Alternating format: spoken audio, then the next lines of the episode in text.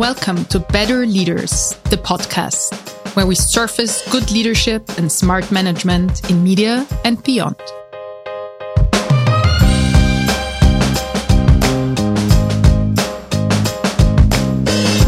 Today, I'm talking to Styli Charalambous, CEO at the Daily Maverick.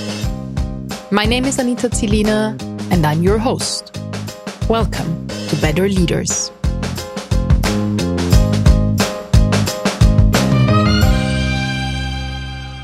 Styli, thank you so much for joining me today uh, in the podcast. It's a pleasure to have you. So lovely to be talking with you again, Anita. For our listeners who might not be super familiar with the South African media ecosystem, um, tell us a little bit about uh, Daily Maverick and your role as a CEO there. Yeah, I'm the co-founder of Daily Maverick. We started in 2009 as a digital upstart new player in the media sector um, in a time when we, you know, we had just got a new president in the country. The digital disruption was kicking off around the world, and uh, little did we know what was in store for us as we started out with five people. I started out in a part-time role of CEO and everything else that goes with keeping a, a, a digital publication going. Um, and so from there, we've grown um, well, we've survived first and foremost for 13 years, uh, and we've grown to about 120 people now. I think we're the second biggest uh, digital publisher in the country. We launched a newspaper in the middle of COVID, and so we've had a lot of fun along the way. We've uh, broken some of the biggest investigations in South Africa's post-democratic history.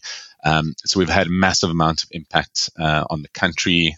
Uh, we've created a whole bunch of new jobs in a time when the industry has lost two thirds of its workforce since we started. So in that environment uh, of disruption, of economic and political disruption affecting media, um, you know, we've been focused on on growing and and growing ourselves and trying to support the industry, trying to be that front line of defense for the industry, and uh, and within all of that, trying to innovate and survive at the same time and figure out what sustainability looks like. Um, yeah, and just trying to have fun along the way too. That's an amazing, an amazing story uh, and an amazing journey um, that started like all entrepreneurial journeys start, right? That started small, that started most likely with an idea and a passion and some people who said, let's try something. Did you always, was that a deliberate process? Did you always know you wanted to be an entrepreneur? You wanted to build something of your own or did that kind of just happen at some point? Yeah, I like to tell people that I am a reformed accountant in recovery. Um, I trained as a as a chartered accountant in South Africa, went and worked in in the UK in some investment banks, and then decided I really wanted to come back to South Africa and get stuck in into something more entrepreneurial, more startup-ish, um, and really just fell into media. Uh, it, it was a by chance introduction to the founder uh, Branko Brkic, who had had uh, a, a, you know a lifetime of experience in in publishing, you know, books, magazines, and this was his foray into into digital. So my um, experience and entry into into media was really by chance, and uh, you know, it just sounded less terrible than my other options at the time, and so that's how I got involved. Um, but I always we should maybe put that on some. We should put that on some billboard. Less terrible than your other options. Less terrible than accounting. maybe that would solve the talent crisis in journalism a bit better. Maybe I, I, look anyway. We can get good people into the industry. You know, we we should take it. But um, yeah, I think coming in with uh, zero background to media was both a curse and an opportunity um, because you know you, there's a steep learning curve, but you also don't have legacy baggage to deal with. Um, yeah. But I was always interested in uh, business, in entrepreneurship, in starting something new. because um, I really had a lot of personality clashes with uh, accounting, with the corporate environment, um, and you know, and some other incidents that just really told me this wasn't the right environment for me. Mm. I needed to be in something uh, more stimulating, more creative, um, and you know, and kind of found this this thing that grew into a passion very quickly. I was warned by my find, uh, founder, uh, founding partner, and editor uh, Branko, that you know once this gets into your blood, you'll never be able to get it out. And he, he was he was right about a lot of things, and he, and that was another one that he was right about. But definitely a passion for building things and and um, and trying to figure out these business problems. Yeah, let's talk a little bit also about the well, obviously there is the, the, the building side in the sense of like building the business and the product suite. But let's also talk a little bit about um, deliberately like building the culture of an organization that didn't exist before, like deciding how do we want to work together, how do we want to treat each other, how do we you know see communication and leadership and so forth. Uh, can you share a little bit about how you and your co-founder approached that at the Daily Maverick?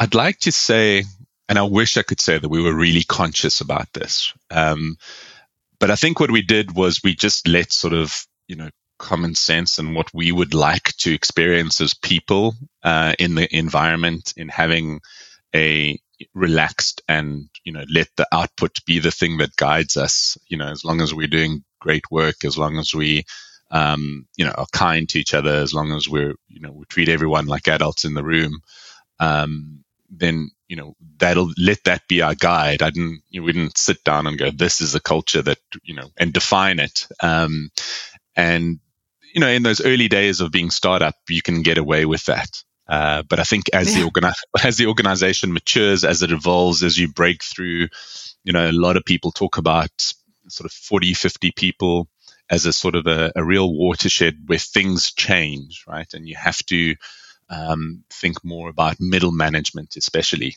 um, and how in a distributed remote environment, um, how you're going to stimulate a, a, and and create the environment for culture to thrive, and what is that culture, and how do you define it, and how do you support it and and drive it uh, when all these external pressures, like really big pressures, economic, political, threats to physical safety, mental health issues, all of that are just bearing down of you on, on the outside. And so realizing, well, what is it that we can do internally to respond to, to these pressures and what we would like to see, and then to make efforts to try and to try and get there. So I think we've become more conscious about that as we've become bigger because it's it's been necessary.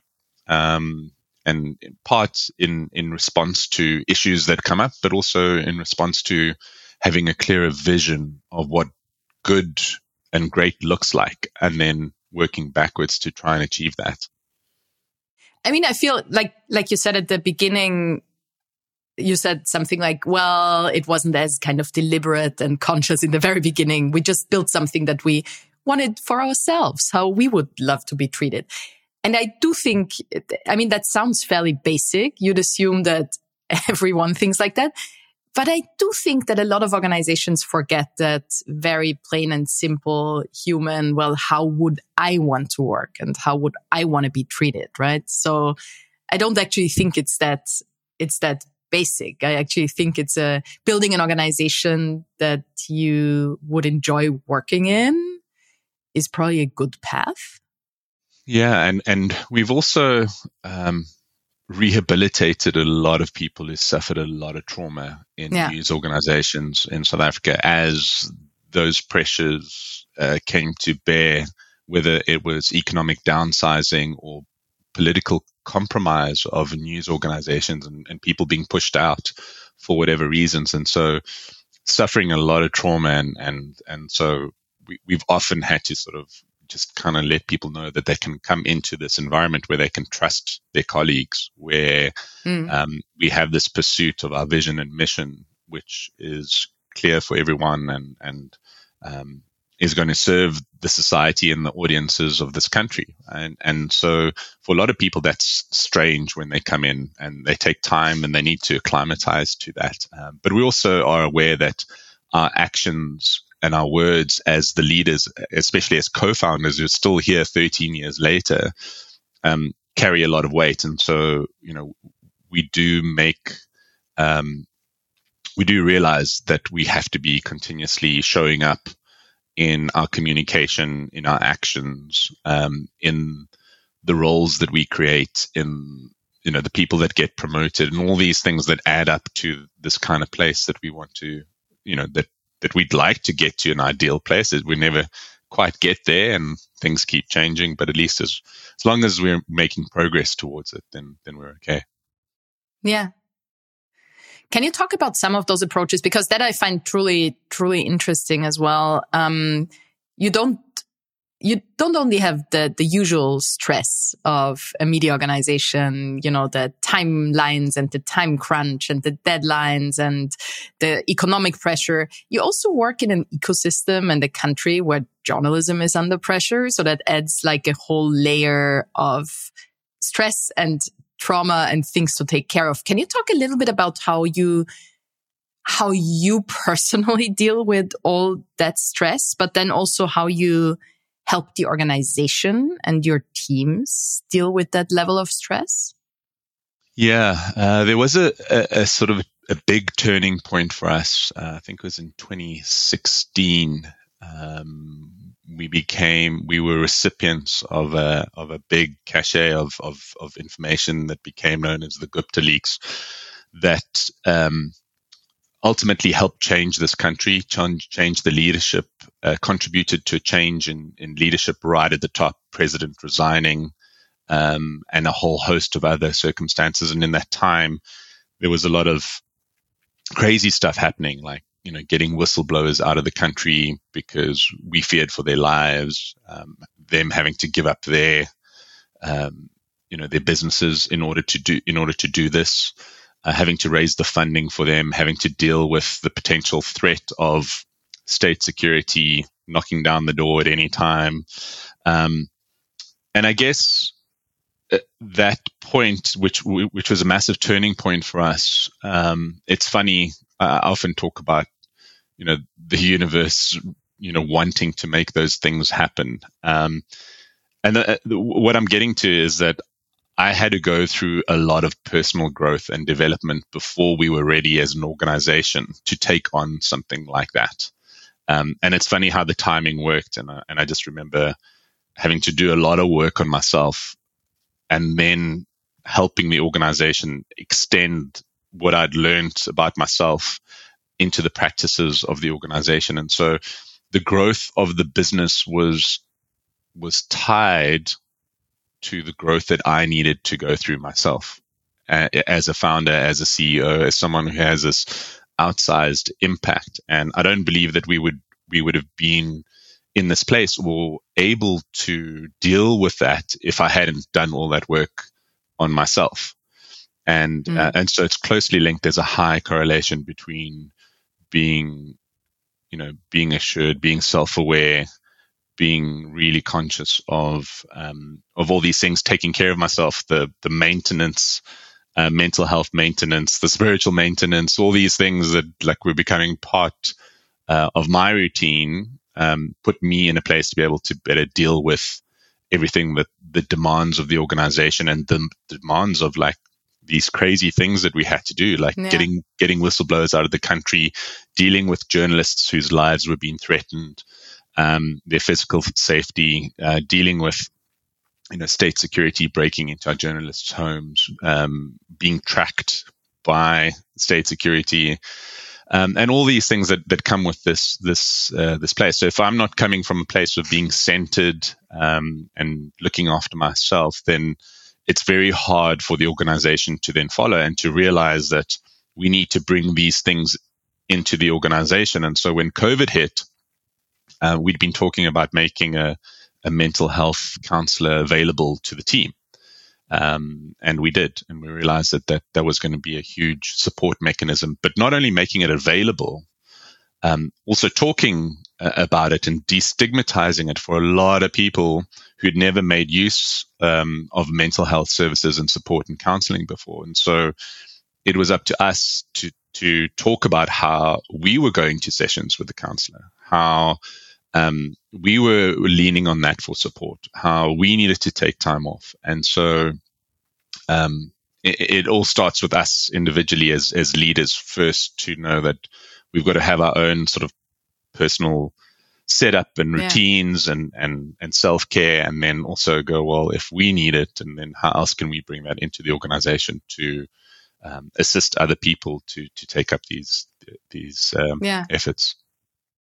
And that's such a thoughtful thoughtful approach. And it kind of reminds me when you're you know when you're on the plane and they tell you if the plane crashes put your oxygen mask on first and then help weaker folks and older folks and kids. It's it's very very comparable to this right? That you can only lead through turbulence if you have the energy and stamina to do it yeah, it's it's absolutely true. I mean, how you know you, you you need to be making important decisions. You need to be communicating with people. Um, you need to be aware of your emotions and need to be responding to things and not just reacting to things and, and responding thoughtfully, um, knowing, you know, what is the, the bigger vision here, right? What is the, the long term plan? And I think all yeah. these things you know, are um, really only possible or routinely possible if if we're looking after ourselves and if we're in a good place and if we are centered. Um, and so, um, yeah, I feel like those first um, seven years were so so hectic and not blurry. they, they, were not centered for for a lot of reasons. I mean, we had no we had uh, we didn't know what sustainability looked like. It was you know living from the 25th of the month to the next payroll run to the next payroll run. I mean, I have this fear of the number 25 that I'm still trying to get over because of that. That's probably um, also an accountant, an accountant trauma uh, that you carry with yourself. Yeah. And, and if you're not, I mean, to deal with those kinds of pressures and, yeah. and I, I wasn't, it was just, it was, um, it just, it's all blurry in my mind. It's all hectic. It's all intense. And a lot of that was also because, you know, I wasn't in the best place. And so I yeah. think if you chart the the growth and the success of Daily Maverick, it really picks up once I'd basically sorted my own shit out. Or some of it, enough of it yeah. for it to, to have an effect. And it's interesting that, yeah, yeah. It's interesting that in many of these conversations that I have for this podcast, um, the conversation always at some point comes back to this question of you know, conscious leadership and reflected leadership and the, the fact that the media industry for so long has insisted that, um, leadership means being strong and not questioning yourself and not uh, questioning letting yourself be questioned. Um, and that that is shifting and has to shift. Um, and that leading through transformation the transformation we're all in as an industry the transformation our organizations are in is only possible if we also rethink and redefine what good leadership looks like in the industry. Do you see that not just like looking at the Daily Maverick, but looking at the industry, looking towards the outside, towards other leaders? Do you see that shift as well? Yeah, I mean, if you had to sum up the world's problems right now, you know, poor leadership would be the number one reason um, that is yeah. contributing to you know most of the problems uh, that the world is facing. You know whether it's war whether it's mismanagement of economies whether it's corruption whether it's um, the news industry right? It, it, it all starts starts with leadership. It starts with with leaders um, knowing what the long term plan and the vision is and how to get there and and um, and styles of leadership and and knowing what leadership is. Often I think a lot of people just sort of enter into leadership positions just by osmosis like or you know by some kind of political kind of uh, ladder climbing exercise as opposed to like thinking really consciously about well what does it mean to lead? What does leadership look what does it actually entail? No one when you start a company there isn't like a handbook that says this is how you start a digital news publication in a time of massive disruption in a politically corrupt ecosystem with threats to life and physical safety. There, there just isn't a handbook like that. Um, and so you've got to f- be comfortable knowing that we don't know a lot and to admit that there are gaps in, in what we do, in what we know and then to go out and seek the help of of um, of uh, knowledge bases or people to fill in those gaps or to hire those gaps into the organization if you're lucky enough to be able to to to hire that in and i think for me there was a lot of a lot of this like thinking that leadership was just well for for a long part for a long part of the first part of the organization was really just keeping things afloat. But yeah. That's such a shitty way of of existing. You know, um, it was necessary, um, but I think once we realized and we acknowledged that we had to go and take ourselves out of this environment that we were in, go and learn from other organizations in the US, um, go back to school. You know, that's where where we met and and uh, in the course and work with external leadership coaches um, to develop and evolve and improve our leadership game personally and as an organization. So you know, and that really only came in the last few years for us was that um, that there are specific efforts and frameworks that you can use um, to leadership, which I didn't even know existed. Um, and so, you know, discovering and being aware of those unknowns and then working to, you know, to fill in the blanks with, you know, what is, there's quite a lot of stuff out there. You just need to go and find the stuff that works and looks good and, and suits the organization. So what are some some tweaks um, you and your co-founder made in the organization when it comes to management, to leadership, to structure, to culture? What are some things that kind of emerged in the past years where you said, I think we we kind of need to grow up in that in that space or we need to professionalize? Yeah, grow up is, is a good way of, of describing it. You know, what got us here was not going to be the, the thing that takes us to the next phase or even beyond. Um, how do we evolve out of what was essentially a partnership?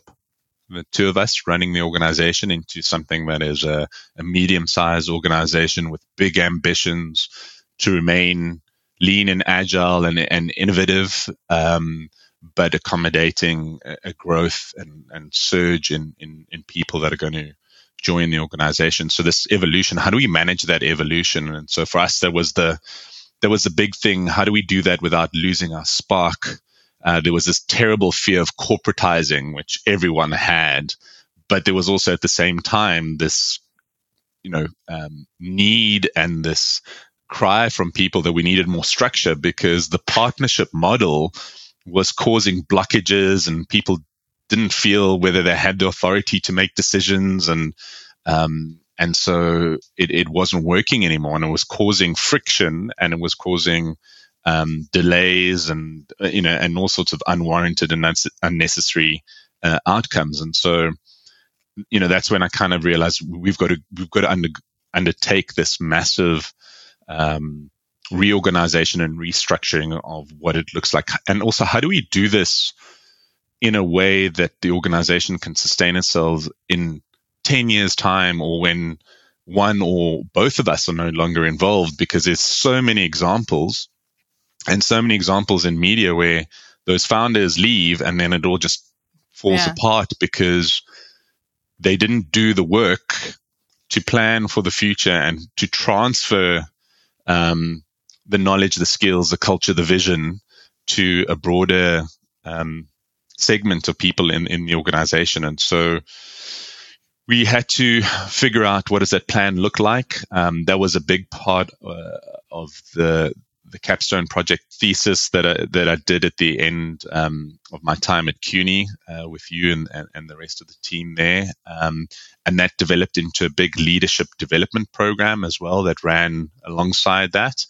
And so, you know, the last two years has been around um, putting those things into place, um, being really clear around visioning, you know, what does great look like? How do we measure success? How do we work backwards together? And so really not trying to focus on the what, but really making the why and the how um, clear and the frameworks clear of how we can respond to what is always going to be an industry that is, you know, uh, in flux, dealing with disruption, dealing with political challenges.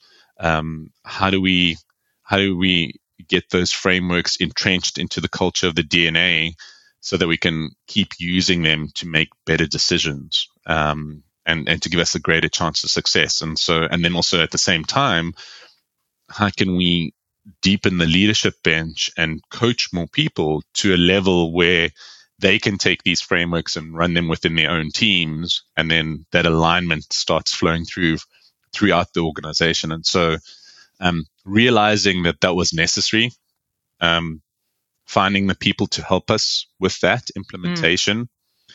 carving out the budget to to finance that carving out the time budget as well i mean we're an industry that has daily deadlines like few other industries have. And so it's very easy for people in the news industry to get caught up in the operations of an, yeah. of an organization, right? And so not making enough time for management and not making enough time for leadership, um, as well. And the added challenge as well is that in under resourced organizations, um, leaders are often managers too and you know there might be an over index in in that yeah. little time that you have outside of operations might get all soaked up in management and not enough in leadership and so you know really being conscious about carving out that time and also telling people like this is a leadership hat moment right or a session right this is leadership this is not management and knowing the difference between the two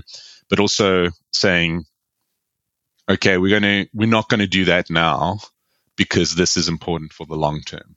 And it's really mm-hmm. hard for news people because that daily the daily routine and the neural pathways that we've carved out yeah. over years is just it's easy it takes more energy to kind of do this uh, to attend to that daily grind than it is to kind of stop look up and plan for the long term. Yeah. I i i do think that is a, a, a very correct observation. Routines just tend to repeat themselves and they tend to suck you in um, and they tend to kind of you know uh, if you don't consciously try to step out of them and say we're doing something different now the fridays i'm you know putting my leadership hat on and i'm getting rid of the operations hat or before 10 i deliberately have meetings that focus on a in a that, you know, are led in a different vibe and focus on a different area. I think it is very hard um, to work with those different speeds that you have in a media organization. So I think that's part of uh, part of what I'm seeing in other organizations as well. So I think that's a very good observation. Um, how do you it? How is the you talked about the leadership bench, right? And kind of the pipeline and uh, the talent management. How's that going? How's that going for you? But how do you also see it in the industry? Because I mean, the media industry as a whole is in a huge disruption also because it's becoming harder to hire folks. We could talk for days probably about the reasons why it's becoming harder. But how's that going for you guys? I look, I can really only speak to the inside of of our organization and what we've done. Um, it does feel just by looking from the outside from other media organizations in the country that we are investing way more in leadership development than a lot of other organizations yeah. that I that I see. Um, and because we have this, you know, I guess maybe this fear that um, you know that if we don't do this now, um, and we leave or something t- terrible happens to us for whatever reason, you know, how long would would it be able to run without us before things lose their direction. And so um, we've invested a lot in the last two years in in doing that. And but I, I do think, and from what I hear and see, it's it's it's rather rare. Uh, I think part of the problem of the news industry has been that it hasn't invested enough in leadership and leadership development. Um, if we think of the industry's failure to innovate, I think we can probably say that the industry has failed to innovate and why disruption, uh, the, the digital disruption ended up being such a big thing. I mean, that is ultimately the failure of leadership, right? It's not leaders' responsibility to do the innovation, but to facilitate and create a culture of innovation. And so I think it's, it's evident that, you know, leadership wasn't um, valued enough or supported enough or the development wasn't enough or maybe it just went in the same old areas of like you know certain types of people um, just continuously made leadership positions their own, or maybe it was done because you know the news industry effectively operated in oligopolies, right? So you needed yeah. a, a, license to broadcast on on TV or radio. Um, newspapers were expensive to print, and so you had these barriers to entry that kept the competition out. Um, to the extent where you know there was no disruption in in in the industry, which is rare because every industry and every company gets disrupted. And we kicked it so far down the road that when the disruption came, it came in a wave for the entire world's news industry by organizations that were outside of the news industry. And so it changed the sort of the nature and the, and the intensity and the speed of the disruption.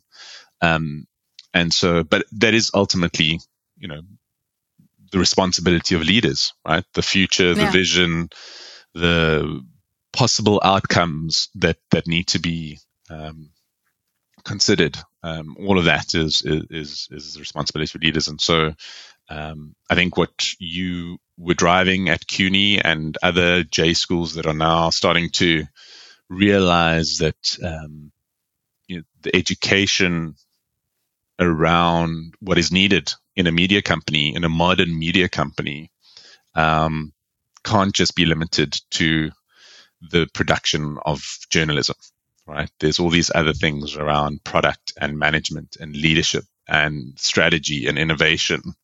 Um, now that those moats, those protective moats have been removed, um, you know, we we have a we have a big fight on our hands for survival and sustainability, and we need um, new skills and, and better leaders. One, and, and I do obviously agree with, with everything you, you said here. And I find that there are some situations where it becomes uh, particularly obvious. And obviously, one of these situations is when the organization is in trouble or when, you know, the, the tides start turning or when the economic numbers are starting to worsen. So when in bad times, let's just put it that way. Um, it becomes particularly obvious how leaders react to that stress of bad news. How do you personally, can you talk a little bit about how you, how you lead in not so easy times? How you lead through crisis? How you led through the whole COVID situation, for example? Um, Anita, the only way I can really answer that is we have only ever known crisis and bad times. it's only, it's been, I mean, when you, we basically lived from, from, you know, month to month for the first eight years of, of our existence. And even then, after that, it was, the runway was never, was never longer than like six months at any like given time. Um, and so you kind of, that's just the normal operating environment and, and circumstance that we're in. And so I guess in a way, if you can come through that, um, and to come through that with care and respect and, and, and, and dignity and how you deal with colleagues and, and deal with stresses and stuff, um, then, you know, you've kind of been t- stress tested properly. Yeah. And so we've only ever known that. I mean, from day one, the day we launched, like the pressure was on, the stresses were, were there. And so we, we've never, re- so I can't really tell you what we would be like in a, in a plain sailing, everything is great, uh, environment. You know, like even now, um, I like to think that we've, we've graduated to a better class of problems.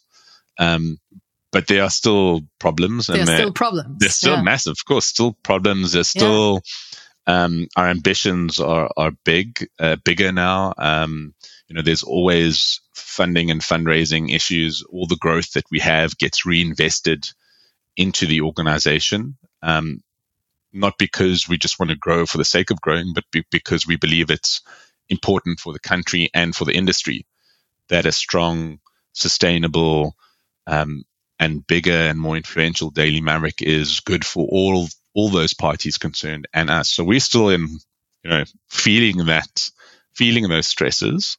Um, we're a bigger target now than we were before. Um, there's, you know, disruption coming in Um, you know, feels like you're just kind of getting your head over above water from the big digital disruption and now the AI disruptions coming and, you know, what does that mean? And, um, so I think just becoming comfortable with this change that, that, you know, the only thing you get for successfully navigating change is a big bucket of more change. And, um, and just realizing that, well, that's just going to be the status quo pretty much forever. So we might as well, carry ourselves in, in, in the way that we want to and, and be able to, you know, teach ourselves and build a culture that is, is comfortable responding to the demands of the moment, but not, but never taking uh, the eye off the long term goals. And I think that's what we really want to instill yeah. is that there's a long term, there's a long term plan here. There's a vision, progress, not perfection um, and create the kind of place, you know, in a way in my mind, I want to create the kind of place that people never want to leave, that they want to work, you know, see the rest of their working days out at, um, at Daily Maverick. There is this saying or this uh, description of CEOs as either peacetime or wartime CEOs. I actually don't love that it's kind of this war metaphor, but I think there is a point to to people who are great at leading in, you know, through turbulence and people who excel leading when everything is like quiet and organized and who focus on the optimization part of things. How do you personally, well, obviously you've played in the wartime CEO field, but do you think that's also like a personal choice? Do you think you'd be, you'd be happy leading a very kind of stable, mature organization in quiet waters? You know, there's never a dull moment in our world, and we would love some dull moments. Some extended moments of dull would be amazing. Uh, we we would we would love that. I think um, the and you often find this as well. Um, startup founders really make the CEO uh, of a bigger, more mature organization they, they really are attracted to it and they're actually really not often good at it um, because they need uh, you know they need the chaos they need the the, the helter skelter fast decision making move quickly kind of thing. And then as an organization becomes bigger and starts grinding a little bit slower than before and innovation starts becoming more about exploitation of efficiencies rather than moving into new exciting areas that starts you know pe- people leave um, and, and they, so i think it can be done. Um, i think certain people are more amenable to doing it. Um, we did enneagram work as part of our leadership development. Um, it was really interesting to see you know there's this um, i think the y combinator um, paul graham um, ecosystem would, would often talk about they would never invest in a single founder. They would only invest in co-founders because the job of a startup is so difficult that you need at least two people to be throwing their everything at this. But beyond that, what we found was that as co-founders, we had complementary Enneagram profiles. So um, Branko, very big on, you know, enthusiastic visionary is his Enneagram profile. Um, I, which is a seven. Next door to the seven is the six. I'm a loyal skeptic. Um, I don't love that term or that label, but essentially, I'm. he's all about getting people to the top of the hill, motivating them to charge, and then I'm the you know the person who's figuring out how we're going to pay to get people to the top of the hill. What's the next hill that we're going to get to? What do we do when we're up there? How do we know that's the right hill? Um, and so those two things actually worked quite well um, together as as co-founders. We found that those complementary skills um, and the, just the way that our brains and our personalities are wired was was useful. Um, so I think um, a peacetime CEO I would be okay with if it was still an organization that was innovating. For me, a five percent growing with inflation type space is just not is not my vibe. You know, so really, you're not going back into accounting. is no, what you're saying. No, no, no, absolutely not. Um, I don't think they would want me, first of all. Um, and secondly, it just wouldn't be the, the, the, space that would get the best out of me. Um, anyway, so I'm, um, yeah, I mean, I, I could, um, I mean, I'd love to be in an organization making huge amounts of profits, but, you know, but still innovating. And for me, the, the thing is like that is all a successful byproduct of having a, an incredible vision, achieving that, um, serving our audiences, serving the country, making an impact. And because we do that so well, that there is, you know, a financial success and, and being able to continuously, you know, explore new areas. So that would, for me would be, would be awesome. Uh, and that's the kind of peacetime that, that, know, would be amazing, yeah. but I, I, don't know. Um, I don't know if if uh, this country or this industry would ever would ever facilitate that. We live in hope. Yeah, we live in hope. What are some things aside? I, I found it very interesting that you now talked about the Enneagram like work and those, you know, you can think about those tests and self reflections what you want. There are hundreds out there, but I do find them intriguing from time to time because sometimes they surface something that you, that you just didn't see about either yourself as a leader or about a certain constellation in leadership. Um, so sometimes they just kind of help you see some blind spots, just like a good coach would, or a good, uh, you know, teacher, or um, a good therapist uh, would. What are some things when you think back about those those years leading Daily Maverick through so many different kind of challenges and through think about that journey? What are some things that you learned about yourself as a leader? Some things that you became conscious of during that journey?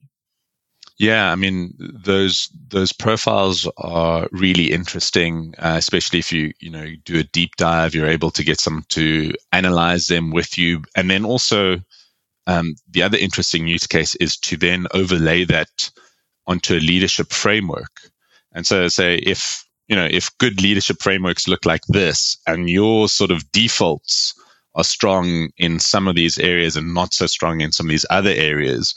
Um, for me, it was really figuring out that okay, uh, that's why I generally like to do those those parts of leadership, and that's why I generally shy away from these. And and it was also important for people around me. I, I came to find out that a lot of people um, find me really hard to read in in in interviews especially. And like to the extent that it feels cold almost coming you know coming back to them the the vibe that i'm giving. But really what's happening um, is that my brain is has gone off to try and figure out how all this stuff would work together and how this person would work well in this team and what you know what they would be good at and and so my brain has gone off to the races just gone you know and i'm just doing this and then trying not to you know, um, trying not to give anything away, but just, you know, trying to do. And so it was really important, um, for my colleagues around me to, to know that, oh, so that's why he has that crazy poker face. His, his brain's just trying to, you know, can't stop it from calculating scenarios and, and, and things. And so, um, that was really interesting to find out. And also I have a, a, um, a level of introversion that I've also, you know, discovered about myself and, and I do, um, uh, I don't enjoy public speaking, but I do a lot of it because it was one of the ways that I would overcome um, that fear of, of, public speaking. It takes a lot. It often would take a lot for me to get up on a stage, and there were a couple of times when I would have to do it with no one else on the stage, literally me in front of a thousand people launching something. And what it would take for me to to just prepare for that, like mentally, was was so big. And but you know, I've become better at it now and, and I accept a lot of speaking engagements because of that too. Um, so realizing that where I need to do more work on became clear once I started, you know, doing this work and understanding, uh, you know, that I, I, I also struggle to celebrate small wins. And so I make that clear. Uh, and my, my colleagues know that, that I struggle with that. And so there'll be times when they go, listen, this is one of those moments you actually need to just celebrate the win. And they'll be, and because we did that work together as a team, they're confident to kind of go, Hey, yeah, Hey, you need to come to the party now. Just stop, you know, thinking That's about, helpful. Yeah, yeah. And, and just knowing how, Uh, loyalty is big for me as well. And, but that, that's what was great is not just doing it by yourself, but doing it as a team and people would know, like when my, my partner would come to me and he, he would come with this, the next big idea that was going to save journalism, save Daily Maverick. And, and he'd go, why aren't you excited? I said, like, I am excited. I'm just trying to think about how to make it work because, you know, you've focused on this. Chances are, you know, the next step we need to be thinking about. And so super helpful in into yeah. Um, personal communication, um, in knowing how what in, you know what we naturally um, gravitate to um, in what's important to us, in what we value, and then areas that we're not, not so strong on, so that we know we have yeah. to make conscious efforts. So that was super helpful for, for, for, for me to overlay those two, those personality types against the leadership framework. And that's where some real, real wins came for us. We're nearly at the end uh, of our conversation. So, uh, last question that I ask all of my guests. If you could give your younger self some advice. Go back to young Styli and give yourself some advice on leading, managing, careers, career decisions, whatever. What is some advice you'd give yourself? You know, I um, don't think my younger self would have listened to anything from any from anyone. Um, and, and, that was a part of the problem and and I guess part of the journey of of discovery and experiencing it. Um, I don't think I was. Um, I just had so much, you know, shit that I needed to deal with that I was not going to be, you know, uh, receptive to any kind of advice from my future self.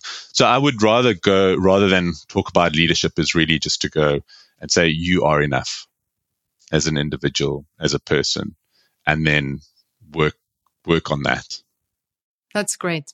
Great word of advice and a great way to end this wonderful conversation. Styli, thank you so much uh, for spending your time with me today. So lovely. Thank you, Anita, for inviting me.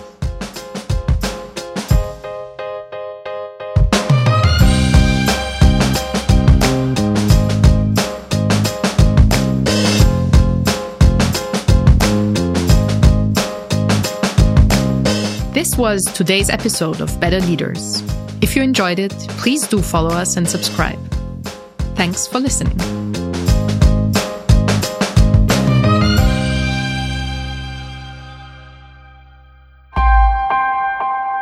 Missing Link